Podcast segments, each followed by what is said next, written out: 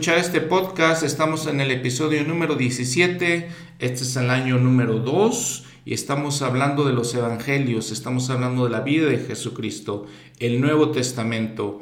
Yo soy su anfitrión, Juan Ramón Rosas, y en este episodio vamos a hablar de los capítulos 18 de Mateo y 10 de Lucas. En el programa Ven, sígueme, el episodio se llama ¿Qué debo hacer para heredar la vida eterna? Y vamos a hablar como introducción un poco de la sociedad en la que vivía el Señor, cómo eran las normas, cómo eran las reglas. Algunas cosas de estas ya las hemos tocado en otros episodios, vamos a tocar algunas otras en este y vamos a ver cómo importante que entendamos es que el Señor llega y, en parte de su misión, parte de lo que Él hace, y que son varias cosas, que lo cual me parece muy impresionante, una de las cosas es que cambia toda su perspectiva de la vida, cambia toda la perspectiva de cómo ellos se manejaban.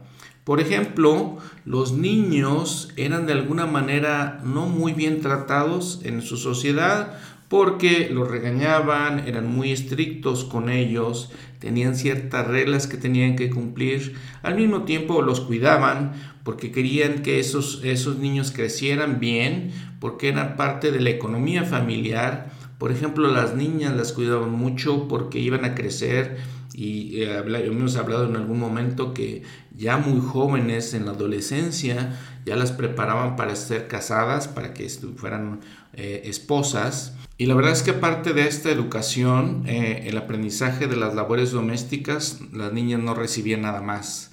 Los niños judíos empezaban su educación formal aproximadamente a los 5 o 6 años. Los padres o los guardianes de estos niños eh, mantenían un estricto control de ellos hasta la edad de 12 años, más o menos para la edad de 13 años. Y un día entonces ya se les consideraba adultos.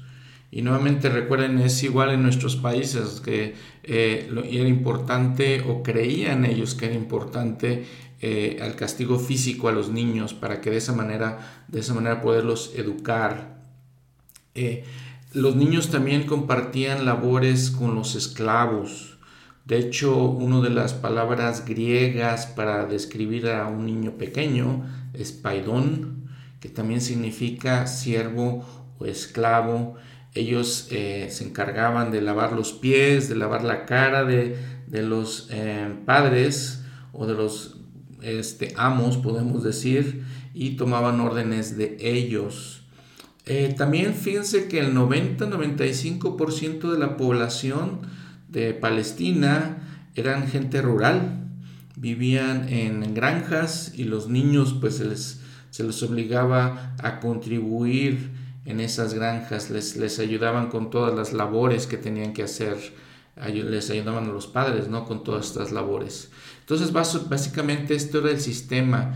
Recuerdan también que habíamos hablado en otras cosas, eh, habíamos hablado de que en la sociedad eh, las mujeres eran restringidas, eh, los hombres tenían pues cierto dominio sobre las cosas, era otra cuestión que, el Señor cambió y que les enseñó de una manera diferente. Y vamos a ver ahorita, eh, un poquito más adelante, cómo cambia todas estas eh, perspectivas de los niños.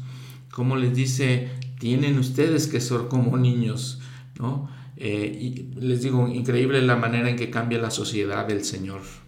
Toda esta información la, la obtuve de la hermana Lynn Wilson. Ella es parte del grupo de Scripture Central o centrales de las escrituras y comparte toda esta información de la sociedad judía. Y entonces con toda esta perspectiva, obviamente las palabras del Señor cobran otro significado. Les, lo habíamos platicado este, en el episodio anterior, ¿no? Que obviamente entendemos nosotros en nuestra sociedad actual, contemporánea, que los niños son personas especiales y que debemos cuidarlos y que son muy, muy valiosos para nuestro Padre Celestial. Pero vean lo que dice aquí entonces, ¿no?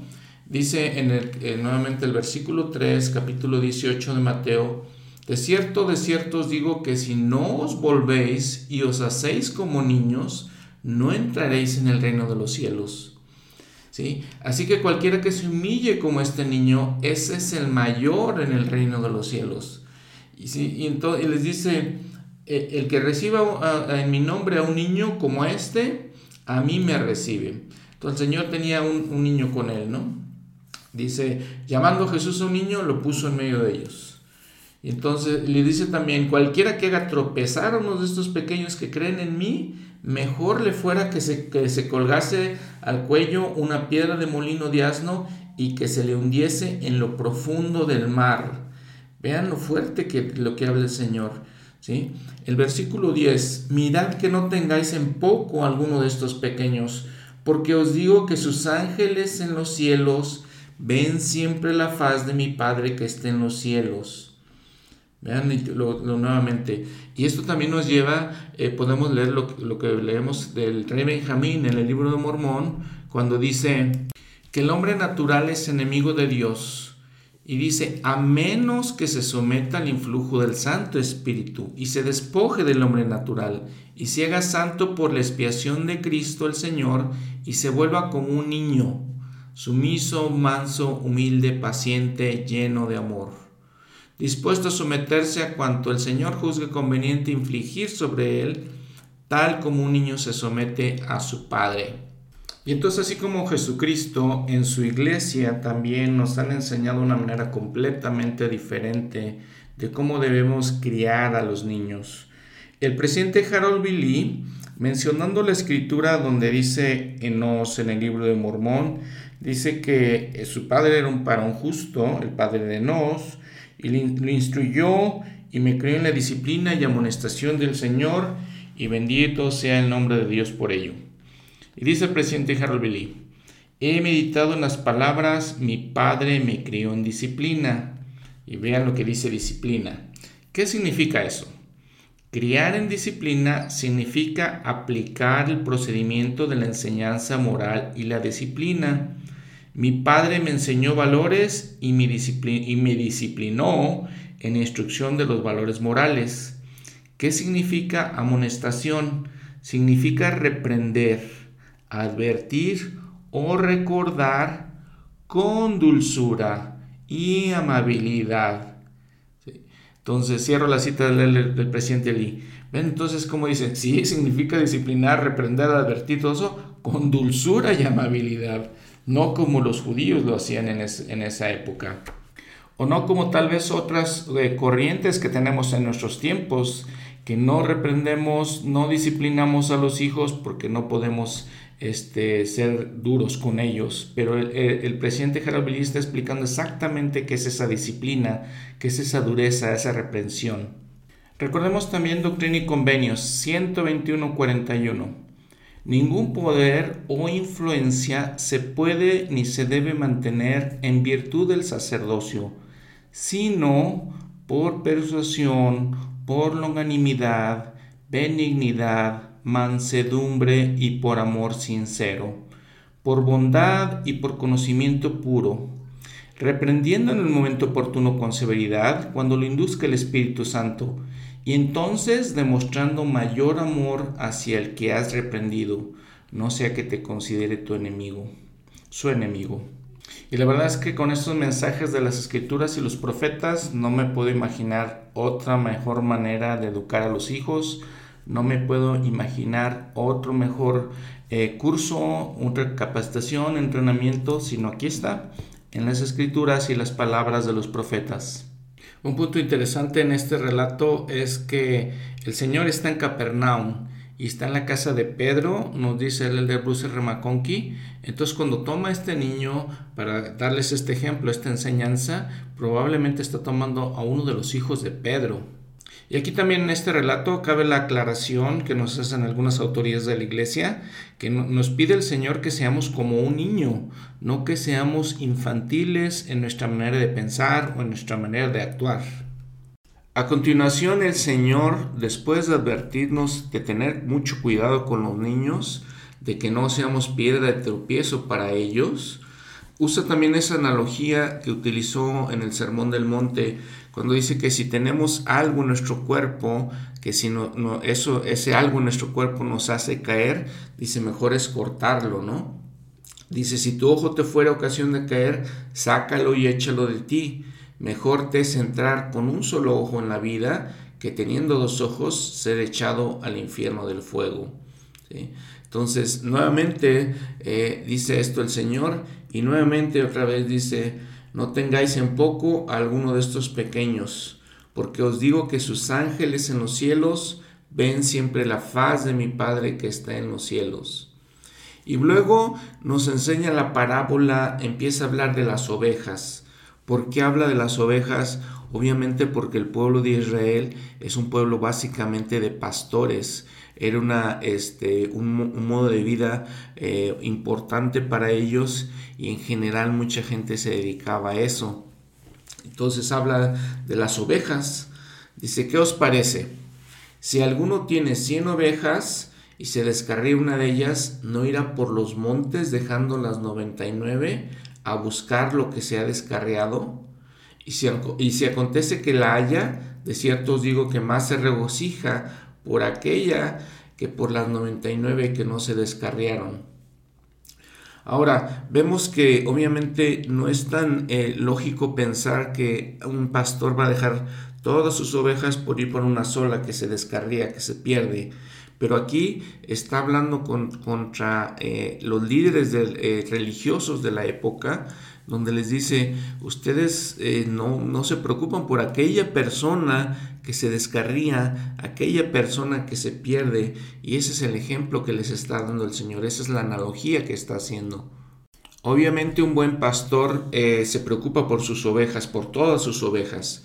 Eh, el, presidente Ratad Benson dice, el verdadero pastor voluntariamente da la vida por sus ovejas. Él iría entre todas sus ovejas y pelearía por su bienestar.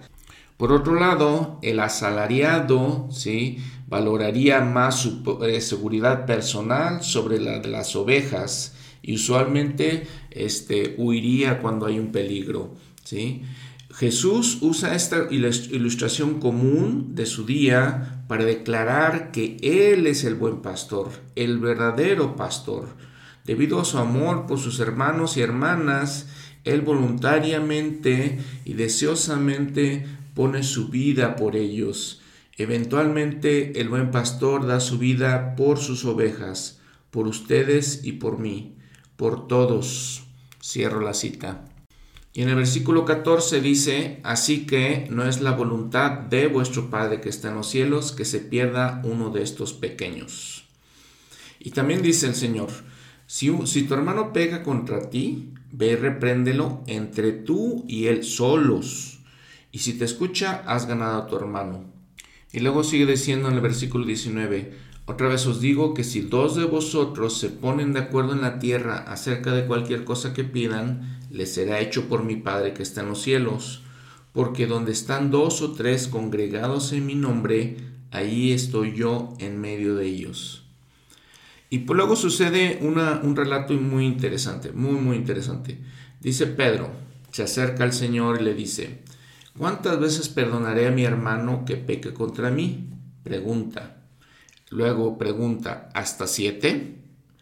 Y Jesús le dice, no te digo hasta siete, sino aún hasta setenta veces siete. Vean que eh, siete, habíamos platicado los números en las escrituras, tienen símbolos. El siete eh, significaba algo completo, algo íntegro, y entonces eso por eso le pregunta eso Pedro. Sin embargo, el Señor le dice 70 veces 7 son 490 veces.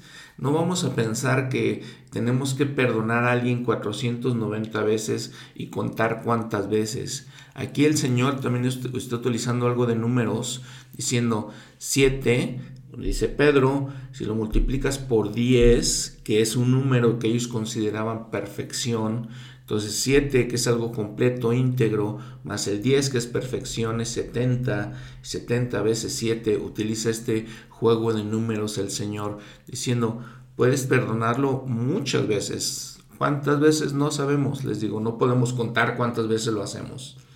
Y luego les hace, les platica una este, parábola, una parábola eh, realmente este, cautivante, ¿no? Les dice, el reino de los cielos es semejante a un rey que quiso hacer cuentas con sus siervos. dice este, la nota del pie de la página, ajustar cuentas, ¿no? Es su mayordomía eh, o pedirle su mayordomía. Y cuando le comenzó a hacer cuentas, le fue presentado uno que le debía 10 mil talentos. 10 mil talentos, dicen los estudios de la escritura, pues es una cantidad grandísima de dinero. De hecho, este, viendo los eh, Scripture Central, el central de las escrituras, dicen los hermanos que era cerca de 2 billones de dólares. Bueno, el punto es que era una, esa cantidad tan grande, obviamente no le iban a poder pagar. O este siervo no la podía pagar. El versículo 25, más como éste no podía pagar, mandó su señor venderlo a él y a su mujer y a sus hijos con todo lo que tenía para que se le pagase. Entonces aquel siervo postrado le suplicaba diciendo, Señor, ten paciencia conmigo y yo te lo pagaré todo.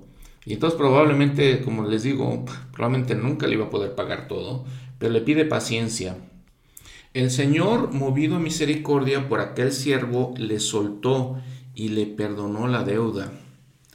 Pero saliendo aquel siervo, halló a uno de sus consiervos que le debía cien denarios, y tomándole del cuello le ahogaba diciendo, págame lo que debes.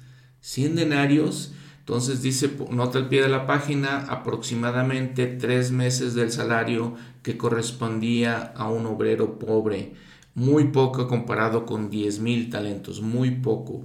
Pero vean la reacción de este siervo. Dice, págame lo que me debes. Entonces su consiervo, postrándose a sus pies, le rogaba diciendo, ten paciencia conmigo y yo te lo pagaré todo. Mas él no quiso, sino que fue y lo echó en la cárcel hasta que pagase la deuda. Y viendo sus consiervos lo que pasaba, se entristecieron mucho y fueron y declararon a su señor lo que había pasado. Entonces llamándole su señor le dijo, siervo malvado, toda aquella deuda te perdoné porque me rogaste. ¿No debías tú también haber tenido misericordia de tu consiervo, así como yo tuve misericordia de ti? Entonces su señor enojado le entregó los verdugos hasta, hasta que pagase todo lo que le debía. Así también hará con vosotros mi Padre Celestial, si no perdona de corazón cada uno a su hermano sus ofensas. Entonces, ¿quién es, quién es el, este, quién es este siervo? Este siervo somos nosotros. ¿Quién es este rey? Este rey es nuestro Padre Celestial, dice aquí el Señor. Y entonces nosotros, si el Señor eh, nuestro Padre Celestial nos perdona las múltiples eh, deudas, las múltiples, la enorme cantidad de ofensas que nosotros realizamos, que nosotros hacemos, eh, con las, que, las cosas que, en las que nosotros pecamos, si Él nos perdona toda esa multitud de ofensas, ¿por qué nosotros no podemos perdonar una ofensa o dos ofensas que nos hacen nuestros hermanos o hermanas aquí en la tierra? Y vean que el Salvador enfatiza lo que este siervo le hacía a su consiervo, donde dice, tomándole del cuello, le ahogaba, diciendo, págame lo que, lo que me debes. Entonces eh, nos está diciendo, nosotros a veces reaccionamos de esa manera agresivamente, tratando de este, que se nos paguen las pequeñas deudas que nos deben.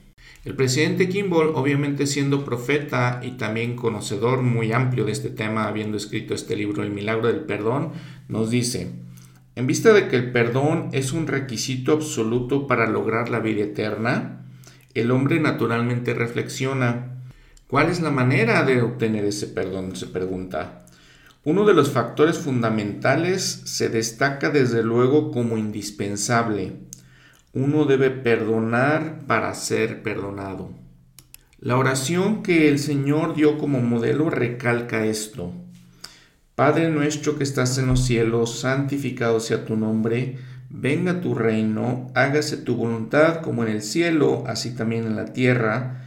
El pan nuestro de cada día, dánoslo hoy, y perdónanos nuestras deudas, como también nosotros perdonamos a nuestros deudores y no nos, no nos metas en tentación, mas líbranos del mal, porque tuyo es el reino y el poder y la gloria por todos los siglos. Amén. El Salvador volvió inmediatamente a su mensaje como si no hubiera hecho suficiente hincapié en él. Ahora lo fortaleció en el sentido positivo, así como en el negativo, y expuso razones además del mandamiento implícito. Porque si perdonáis a los hombres sus ofensas, os perdonará también a vosotros vuestro Padre Celestial. Mas si no perdonáis a los hombres sus ofensas, tampoco vuestro Padre os perdonará vuestras ofensas. El Señor debe haber considerado esto como principio fundamental. Y el presidente Kimball recalca, recalca además la importancia de que ese perdón sea sincero. Por ejemplo, que tenemos que olvidar si es que perdonamos. Y cita a un este, escritor cuando expresa este concepto. Puedo perdonar, pero no puedo olvidar. Es otra manera de decir no puedo perdonar. Tenemos ante nosotros, dice el presidente Kimball, esa lección hoy día. Muchas personas cuando tienen que efectuar una reconciliación con otras dicen que perdonan, pero continúan abrigando rencores, continúan sospechando de la otra parte, continúan dudando de la sinceridad del otro.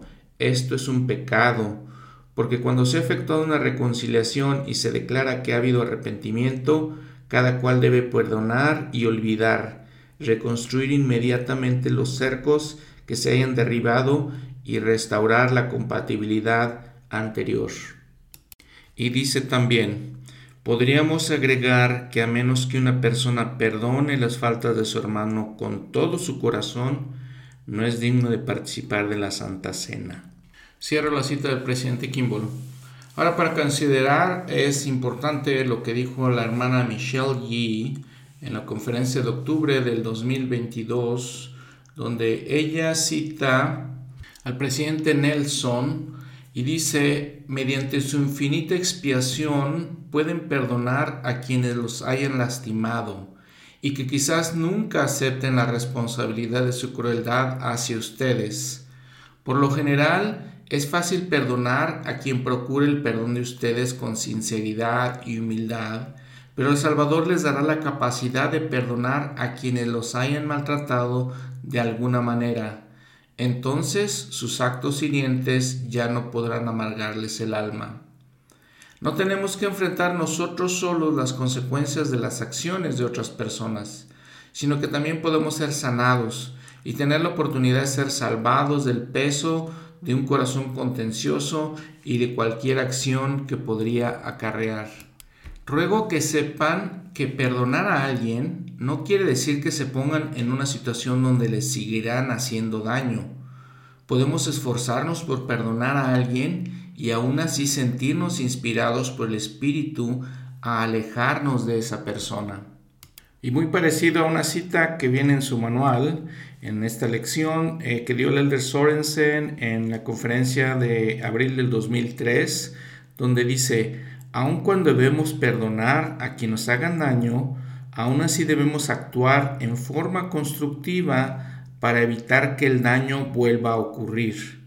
El perdón no requiere que aceptemos ni toleremos la maldad, pero al luchar contra el pecado, no debemos permitir que el odio ni la ira controlen nuestros pensamientos o acciones. Cierro estas dos citas.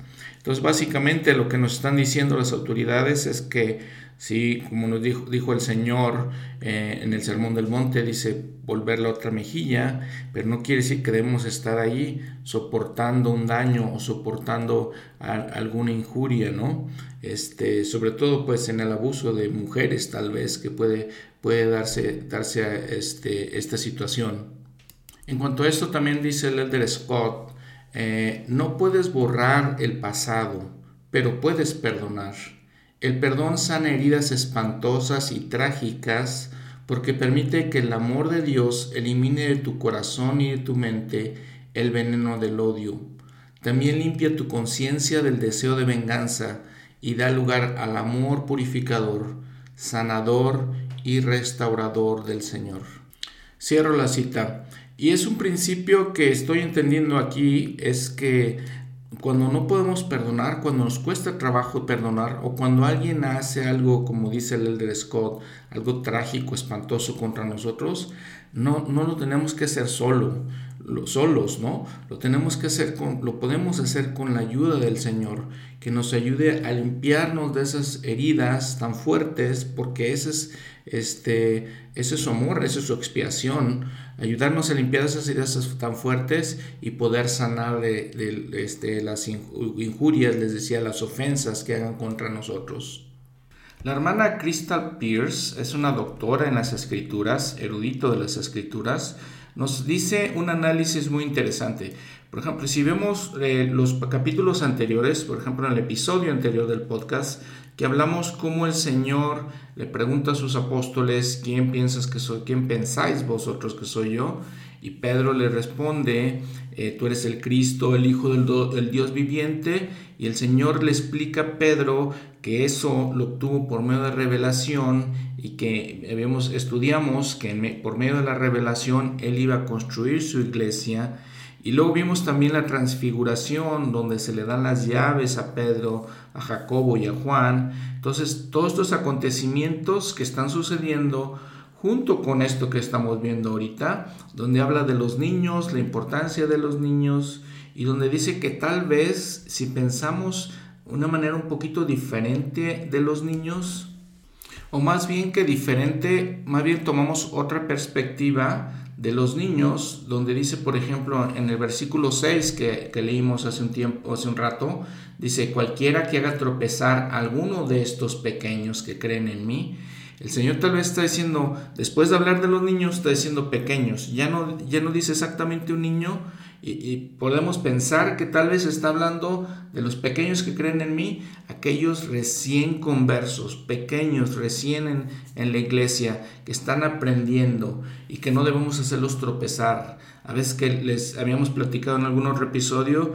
que a veces queremos eh, que se esfuercen, que sean como nosotros, que vean la vida igual que nosotros, la iglesia igual que nosotros, y ellos están aprendiendo. Son como niños, les digo, apenas aprendiendo, no los podemos hacer tropezar. Entonces, si unimos todos estos relatos juntos, y ahorita que está hablando el Señor del perdón, pareciera que el Señor lo que está haciendo es estableciendo su iglesia poniendo las bases de su iglesia, la revelación, las llaves del sacerdocio. Ahorita está viendo cómo nos comportamos, les digo, con los nuevos conversos, cómo nos comportamos unos con otros, la relación que tenemos con otros miembros, el saber perdonar. Entonces, les, eh, como les comento, estamos estableciendo la iglesia y el Señor está estableciendo su iglesia. Y continuando con el establecimiento de esta, vamos al capítulo 10 de Lucas donde dice Jesús llama a los 70, les da autoridad y los instruye. Habíamos platicado ya también de este, de este relato, de esta narración, donde el Señor llama a estos 70, el quórum de los 70, como lo tenemos actualmente constituido en la iglesia. Lo que podemos decir también es otra señal de la iglesia verdadera.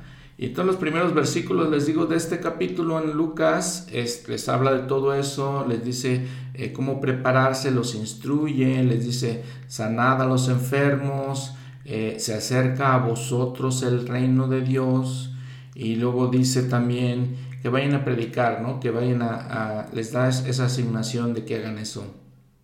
En el versículo 16 dice, el que a vosotros oye, a mí me oye y el que a vosotros desecha, a mí me desecha, y el que me desecha a mí, desecha al que me envió. Y volvieron los setenta con gozo, diciendo, Señor, aún los demonios se nos sujetan en tu nombre. Y el Salvador les dice, yo veía a Satanás caer del cielo como un rayo. Hace referencia al concilio de los cielos. El apóstol Juan, por ejemplo, en Apocalipsis, eh, capítulo 12, versículos del 7 al 11, dice que hubo una gran batalla en los cielos y entonces eh, la estrella de la mañana, Lucifer, cayó. Isaías también lo menciona y el Salvador también aquí lo dice. Ven que en el versículo 5 de este capítulo 10 de Lucas, eh, el Señor cuando les da la asignación a los setentas de ir de casa en casa, este, de ir a predicar, de ir a sanar, les comentó, dice, paz sea a esta tu casa. Esa es una palabra que se utiliza muy comúnmente entre los pueblos del Medio Oriente, los judíos en, particular. El Señor está diciendo que, que, digan este, Shalom Aleichem, que es lo que mencionan ellos, pase a esta casa. O algo así como decir la paz sea contigo. Digno de mencionar también el versículo 21, donde dice, en aquella misma hora Jesús se regocijó, después que regresaron los setenta, en el Espíritu y dijo, Yo te alabo, oh Padre, Señor del cielo y de la tierra, porque escondiste estas cosas de los sabios y entendidos, y, ya, y las has revelado a los pequeños. Sí, Padre, porque así te agradó. Entonces vemos, les digo, eh, pensando en estos pequeños, está hablando de sus discípulos de los 70 como pequeños, pequeños en el Evangelio. Entonces por eso les comentaba anteriormente que también podemos aplicar eso a los recién conversos cuando el Señor em, em, usa esta palabra de pequeños. Y continúa Jesús, todas las cosas me han sido entregadas por mi Padre y nadie sabe quién es el Hijo sino el Padre, ni quién es el Padre sino el Hijo, y aquel a quien el Hijo lo quiera revelar. Habíamos comentado también en un episodio anterior cómo la manera en que actúa Jesucristo, su personalidad, su carácter, sus atributos, es un ejemplo de la misma manera en que es nuestro Padre Celestial. Y Él nos está con todo su ejemplo, con su vida, eh, parte de su misión era precisamente darnos esa revelación, darnos a conocer cómo es el Padre. Vemos entonces que la, la misión del Señor es multifacética. Obviamente decimos a su centro, en el centro núcleo de, esa, de, esa, de la misión, es la expiación de Jesucristo. ¿sí? Su expiación, su eh, redención por nosotros, pagar por nuestros pecados, eh, fortalecer nuestras, nuestras enfermedades y vicisitudes y problemas y tribulaciones y resucitar. Eh, morir y resucitar de los muertos para que todos podamos resucitar. Digo, eso, es el núcleo de su misión. Pero en todo esto también, eh, todas estas facetas de su misión, lo que es impresionante y es este, pues, magnífico, increíblemente especial, es que también nos enseña cómo es el Padre. También nos instruye, también eh, da sus, eh, las parábolas enseñándonos cómo debemos de vivir, nos da mandamientos, nos da el ejemplo perfecto. Entonces vean la grandiosidad de toda la misión del Salvador. Y aquí también muy especial lo que dice a sus discípulos. Dice, volviéndose a los discípulos, les dijo aparte, Bienaventurados los ojos que ven lo que vosotros veis pues os digo que muchos profetas y reyes desearon ver lo que vosotros veis y no lo vieron, y oír lo que oís y oís y no lo oyeron. Bien, entonces eh, obviamente les están dando a entender que era muy especial la, este, la experiencia que estaban teniendo ellos de estar con el Señor mismo, con Jesucristo mismo, con el Mesías, el ungido mismo, y disfrutar estas experiencias. ¿Cómo podemos aplicar esto a nosotros? Nosotros vivimos en la dispensación del cumplimiento de los tiempos. Y entonces vivimos en una época donde tenemos acceso a mucho conocimiento, no solamente del Evangelio, sino de todas las cosas. Tenemos todos los avances científicos y tenemos este, literalmente cualquier conocimiento que queramos este, aprender en la punta de nuestros dedos, podemos acceder fácilmente a todo esto y entonces dicen, este, todos los profetas podemos aplicarlo también a nosotros mismos, esperaban ver este momento en que todas las cosas se juntaran en toda la historia del mundo para llegar a este punto en el que estamos esperando la segunda venida del Señor, en el que se cumplen todas las cosas y todos los convenios y las leyes en nuestros tiempos y podemos tener acceso a todas estas cosas. Y somos bienaventurados bendecidos porque nosotros vemos las cosas que todos los profetas anteriores a nosotros y todos los miembros de la iglesia anteriores a nosotros quisieran ver. Con respecto a esto, el profeta José Smith dijo, el establecimiento de Sión es una causa que ha interesado al pueblo de Dios en todas las épocas. Es un tema que los profetas, reyes y sacerdotes han tratado con gozo particular han mirado adelante, con gloriosa expectación hacia el día en que ahora vivimos, e inspirados por celestiales y gozosas esperanzas, han cantado, escrito y profetizado acerca de nuestros días, pero murieron sin verlos. Nosotros somos el pueblo favorecido que Dios ha elegido para llevar a cabo la gloria de los últimos días. A nosotros nos es permitido verla, participar en ella y ayudar a extender esta gloria de los últimos días. La dispensación del cumplimiento de los tiempos, en la cual Dios reunirá en una todas las cosas, así las que están en los cielos como las que están en la tierra. Véase Efesios 1.10. Y cuando los santos de Dios serán recogidos de toda nación y tribu y lengua y pueblo, cuando los judíos serán congregados en uno, y además se reunirá a los inicuos para ser destruidos, como lo anunciaron los profetas.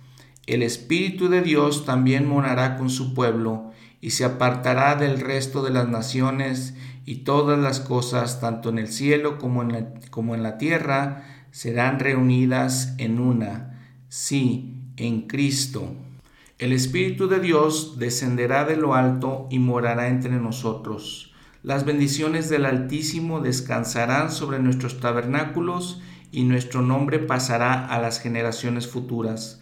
Nuestros hijos se levantarán y nos llamarán bienaventurados, y generaciones aún por nacer contemplarán con peculiar deleite las escenas que hemos vivido, las privaciones que hemos sobrellevado el celo incansable que hemos manifestado, las casi insuperables dificultades que hemos vencido para poner los cimientos de una obra que dio origen a la gloria y bendición que ellos reconocerán, una obra que Dios y los ángeles han considerado con gozo por muchas generaciones, que ardió en las almas de los antiguos patriarcas y profetas, una obra que está destinada a ejecutar la destrucción de los poderes de las tinieblas, la renovación de la tierra, la gloria de Dios y la salvación de la familia humana.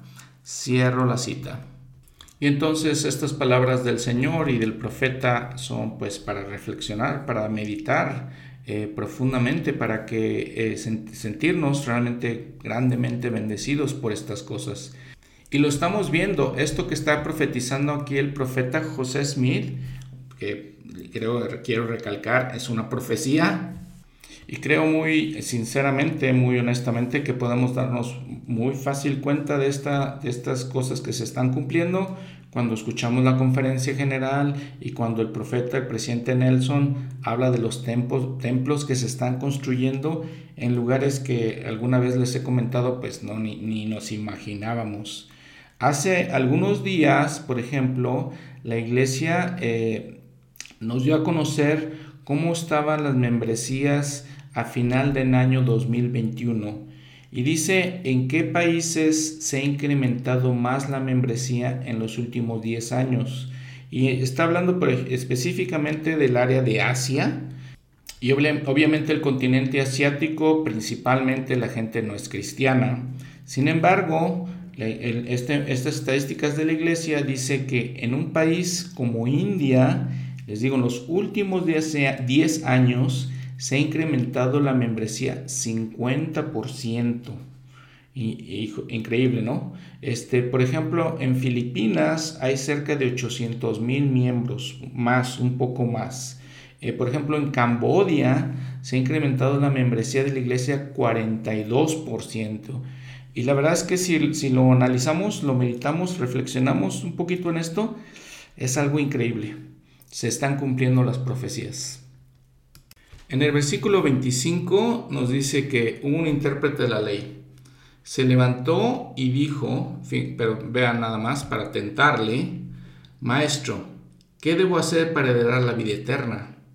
Y el Señor realmente no le responde, le responde con otra pregunta. ¿Qué está escrito en la ley? ¿Cómo lees? Y él respondió, dijo, respondiendo dijo, amarás al Señor tu Dios con todo tu corazón y con toda tu alma y con todas tus fuerzas y con toda tu mente, y a tu prójimo como a ti mismo. Y le dijo, bien has respondido, haz esto y vivirás. Pero él dice, queriendo justificarse, le dice, justificarse a sí mismo, dijo a Jesús, ¿y quién es mi prójimo? Y entonces eh, Jesús le respondió con una parábola, tal vez la parábola que más es conocida de las enseñanzas del Señor. Y para ver esta parábola les recomiendo mucho si tienen su este, copia digital de las escrituras, si tienen el app de eh, Biblioteca del Evangelio, pueden ver ahí, van al manual, manual Ven Sígueme, y pueden ver esta lección y vienen dos videos bastante instructivos, muy buenos videos de la iglesia. Y esta es la parábola del buen samaritano. Recordando, importante, ¿no? Eh, los samaritanos eran despreciados por los judíos. Hemos hablado varias veces de los samaritanos. Ellos se quedaron en el área de la Palestina, en la Tierra Santa, mientras los judíos fueron conquistados y fueron llevados cautivos a Babilonia y a Siria. Cuando la gente de Babilonia regresó, parte de esos judíos, eh, los samaritanos estaban ahí y, se juntaron con otras razas, con otras religiones, obviamente, con otras culturas, y entonces creó esta cultura de los samaritanos y eran despreciados, les digo. Pero interesante, muy interesante, este, la capacidad didáctica del Señor de decir, a ver, esta parábola es acerca de un buen samaritano. Y dice que había un hombre que descendía de Jerusalén a Jericó. Y lo que dicen los estudiosos de las escrituras es que Jericó pues no era una muy buena área, había muchos ladrones en esas áreas y dice, cayó en manos de ladrones y le despojaron y lo hirieron, ¿sí? Y se fueron y lo dejaron como si estuviera muerto. Pero les digo, la capacidad didáctica del Señor, todos los puntos que toca aquí, dice, un sacerdote descendió por el que el camino, al verle, pasó de largo, básicamente no le hizo caso. Y luego un levita, que también era un sacerdote, Llegando acerca de aquel lugar, al verle, pasó de largo también, o sea que le ignoró también. Mas un samaritano que iba de camino llegó cerca de él y al verle fue movido a misericordia y acercándose vendó sus heridas echándoles aceite y vino y poniéndole su propia cabalgadura sobre su propia, poniéndole sobre su propia cabalgadura, le llevó al mesón y cuidó de él. Y al otro día, al partir, sacó dos denarios y los dio al mesonero y le dijo, cuídamelo, y todo lo que gastes de más, yo te lo pagaré cuando vuelva. Y dice el Señor, ¿quién, pues, de estos tres, te parece que fue el prójimo de aquel que cayó en manos de los ladrones? Y él, dijo, el intérprete de la ley, el que tuvo misericordia de él. Entonces Jesús le dijo, ve y haz tú lo mismo. La versión inspirada en el versículo 33 dice el profeta, pasaron por el otro lado del camino porque deseaban que en sus corazones que nadie supiera que lo habían visto, hablando de, del levita y del sacerdote. Ahora, lo que es también muy claro es en esta situación es que obviamente pues el levita y el sacerdote sabían la ley, conocían la ley. Levíticos 19, 18, ama a tu prójimo como a ti mismo. Y luego en Levíticos 25, 35, 36, donde se les indica a los levitas específicamente que ayudaran a los que viajaban este, de cualquier manera, inclusive financieramente. Y si ponemos atención a los detalles de toda esta historia que cuenta el Señor, les decía, obviamente samaritano primera, primeramente. Luego, como dice, fue movido a misericordia, sabiendo que el otro era judío, sabiendo que era tal vez enemigo de él. Y entonces dice, le, le puso, eh, le vendó sus heridas, le echó aceite y vino. la verdad es que no eran cualquier sustancia, eran sustancias valiosas. Y vemos a cada paso de lo que va haciendo este samaritano, va más allá, va más allá de esto, va más allá nada más de curarlo, lo lleva él mismo, lo deja con alguien para que lo proteja, pone de su dinero para que lo para alguien que lo cuide. Entonces le digo, va más allá en cada momento de esto, de toda esta historia, más allá de lo que uno podría esperar, un paso más allá cada vez más. En un discurso en 1977, el presidente Monson, se llama El Camino a Jericó, dice, cada uno de nosotros en nuestro viaje a través de la mortalidad viajará por el camino a Jericó. ¿Cuál será tu experiencia? ¿Cuál será la mía? ¿No me fijaré en el que ha caído entre ladrones y necesita mi ayuda? ¿Lo harás tú? ¿Seré yo el que vea al herido y escuche su súplica, pero cruce al otro lado? ¿Lo serás tú? ¿O seré, o seré yo quien vea oiga, se detenga y ayude. ¿Lo serás tú? Jesús nos dio nuestra consigna, ve y haz tú lo mismo. Cuando obedecemos esa declaración, se abre ante nuestra vista eterna un panorama de alegría pocas veces igualado y nunca superado. Cierro la cita del presidente Monson. Eh, nos entendemos obviamente que podemos ser cualquiera de estos personajes en esta historia los cuatro personajes, en cualquier eh, posición eh, podemos estar. ¿Qué vamos, ¿Cómo vamos a reaccionar ante esto? ¿Qué vamos a hacer? Les comento, si pueden ver los videos este, en su eh, plataforma digital de las escrituras, o si pueden ir a la página de internet de la iglesia, van a encontrar un video muy, muy interesante que se relaciona con esto. Es una, una historia que la iglesia preparó, este, dándonos con la misma analogía. Los dejo una pausa aquí, si ustedes lo quieren ver, veanlo primero para que no escuchen cómo es la historia. Este, la historia es de una mujer. Esta mujer, aprendemos que es una mujer uh, de África, en algún lugar así, eh, de tez morena, de tez de color, eh, tal vez despreciada por una sociedad, eh, que no la quiere una sociedad que viene de una, este, un lugar muy humilde, de la pobreza prácticamente, y entonces un hombre es atacado por ladrones y eh, este, en una ciudad muy importante en los Estados Unidos, podemos ver la ciudad, eh, conozco la ciudad, por eso les digo qué es esa ciudad. Entonces un hombre es atacado y pasan una, una persona, no le ayuda, pasa otra persona que es voluntaria, de hecho, que ayuda a otras gentes, pero tampoco le ayuda. Y pasa esta mujer. Les digo nuevamente la condición. Muy pobre, viene de otro país, probablemente digo exactamente como está, este, como se ve en, el video, es de otra religión, que no es, no es cristiana precisamente. Y entonces esta mujer le ayuda y le da lo que tiene, de hecho, le da lo que tiene.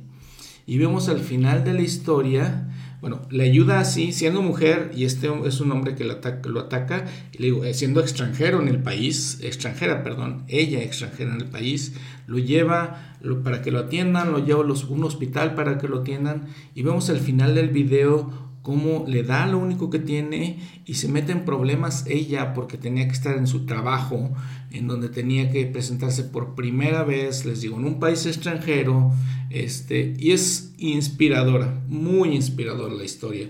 Y creo que la iglesia produce este video y, les digo, toma los detalles exactos de cómo el Señor, de lo que el Señor está diciendo y pone los personajes de la manera exacta. Véanla muy, muy inspiradora.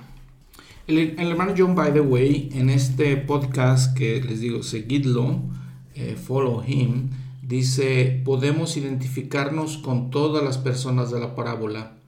A veces hemos sido la víctima, a veces hemos mirado hacia otro lado, a veces podemos estar en posición de ayudar a alguien.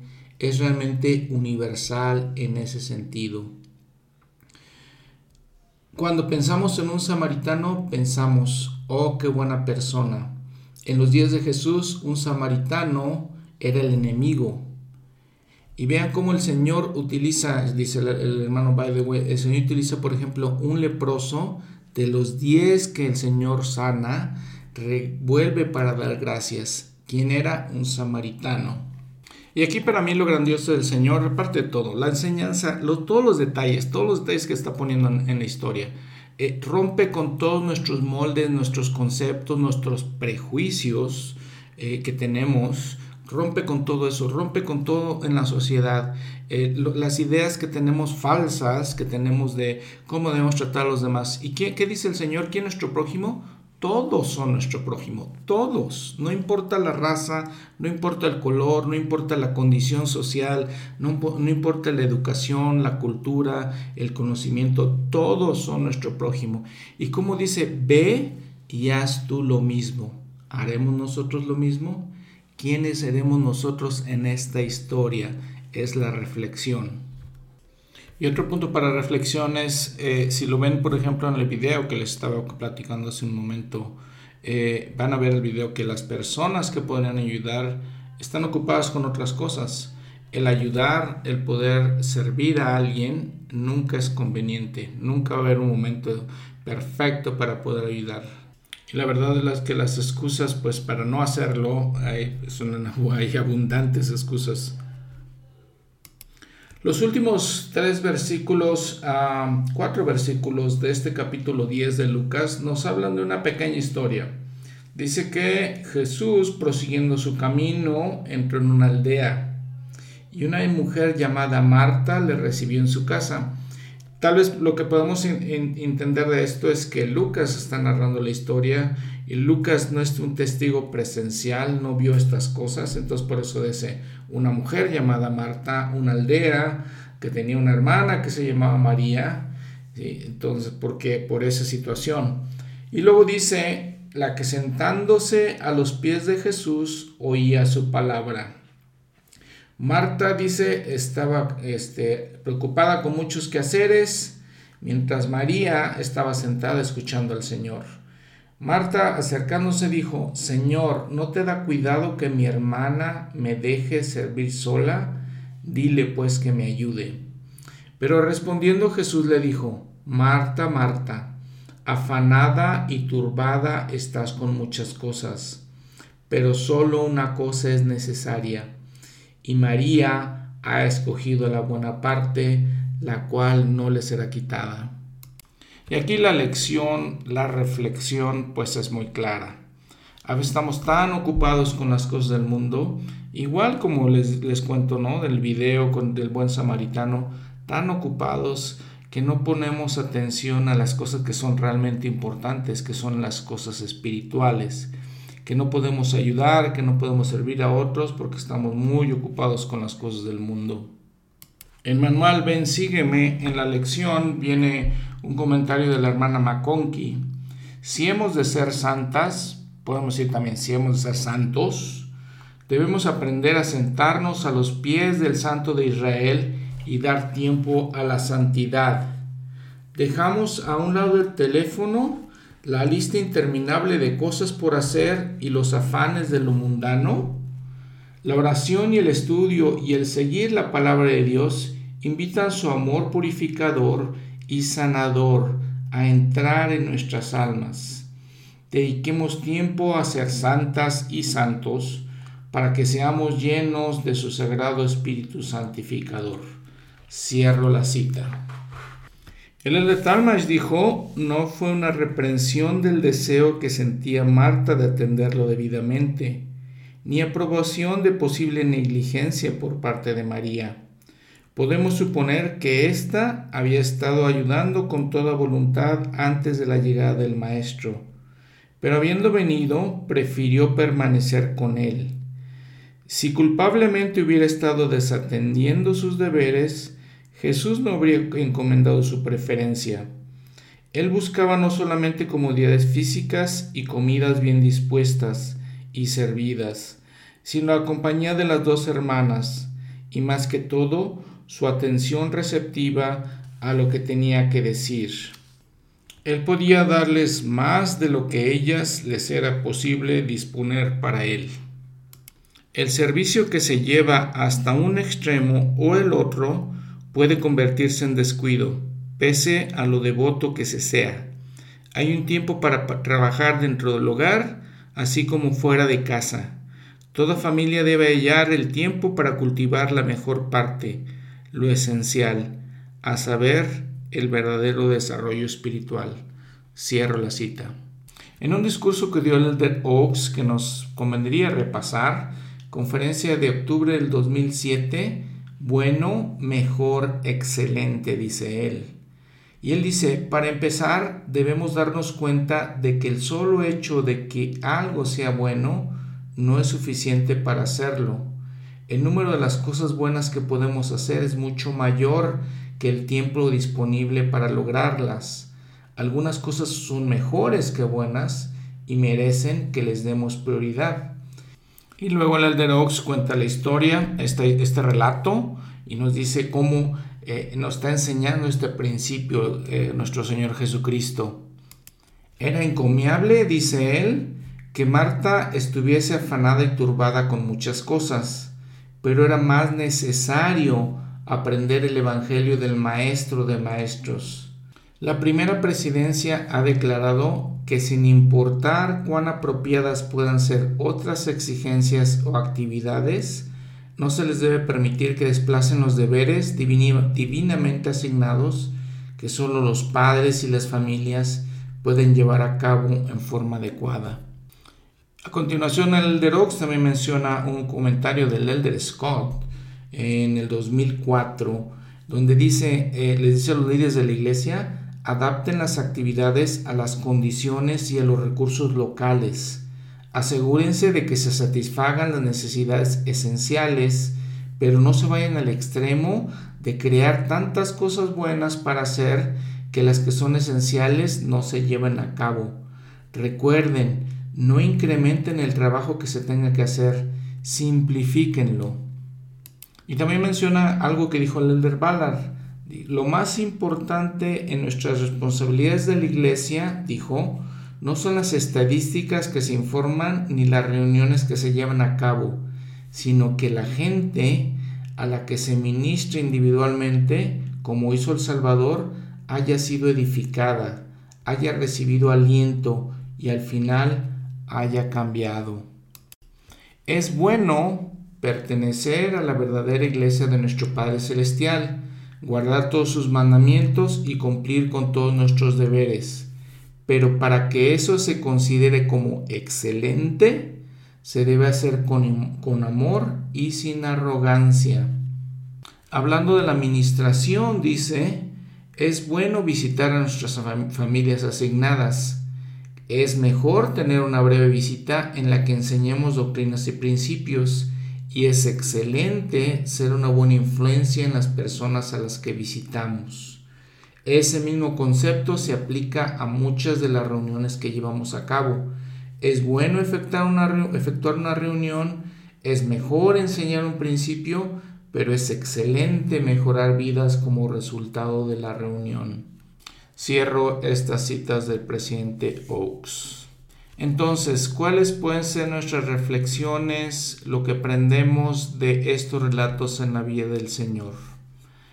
Aprendimos la importancia de poder perdonar y aprendimos que no necesitamos hacerlo solos, que podemos pedir la ayuda del Señor para poder que nos pueda fortalecer en el esfuerzo de hacer este perdón. Aprendimos la importancia de ayudar a nuestros semejantes de no preocuparnos por cosas que no debemos preocuparnos, de no estar enfocados en cosas que desvíen nuestra atención de las cosas que son importantes en la vida, como es el ayudar principalmente, y las cosas espirituales. Aprendimos también que podemos, eh, que todas las personas son nuestro prójimo. Si no podemos seleccionar, no podemos distinguir, no podemos eh, discriminar, no podemos menospreciar eh, los, a los demás todos son nuestros prójimos. Y la verdad es que todas estas lecciones del Salvador no son sencillas de seguir, no son fáciles de aprender, y aunque podamos entender cuando las escuchamos que es lo mejor que podemos hacer, tenemos, necesitamos su ayuda de Él. Y entonces tenemos que acudir a Él por medio de oración, por medio de ayuno, por medio de estudio de las escrituras, por medio de nuestra preparación espiritual, para que nos fortalezca y nos dé la habilidad de hacer estas cosas. Muchas gracias por escuchar este podcast. Que tengan una buena semana. La siguiente semana vamos a hablar, vamos a regresar ahora al Evangelio de Juan y va a ser una, una semana especial porque el Evangelio de Juan, más que contarnos muchas historias, nos cuenta muchos principios que los vamos a aprender. Hasta pronto, que tengan una buena semana. Y solamente recordándoles que esta no es una publicación para nada oficial de la iglesia. Los mensajes que les doy, algunos son de mi propio eh, entendimiento, son mis propios pensamientos. Lo que les leo sí son este, materiales autorizados por la iglesia, son materiales de los profetas, eso sí se los puedo decir, pero este no es una, eh, un podcast autorizado por la iglesia ni, ni sus enseñanzas, son solamente mis impresiones. Gracias.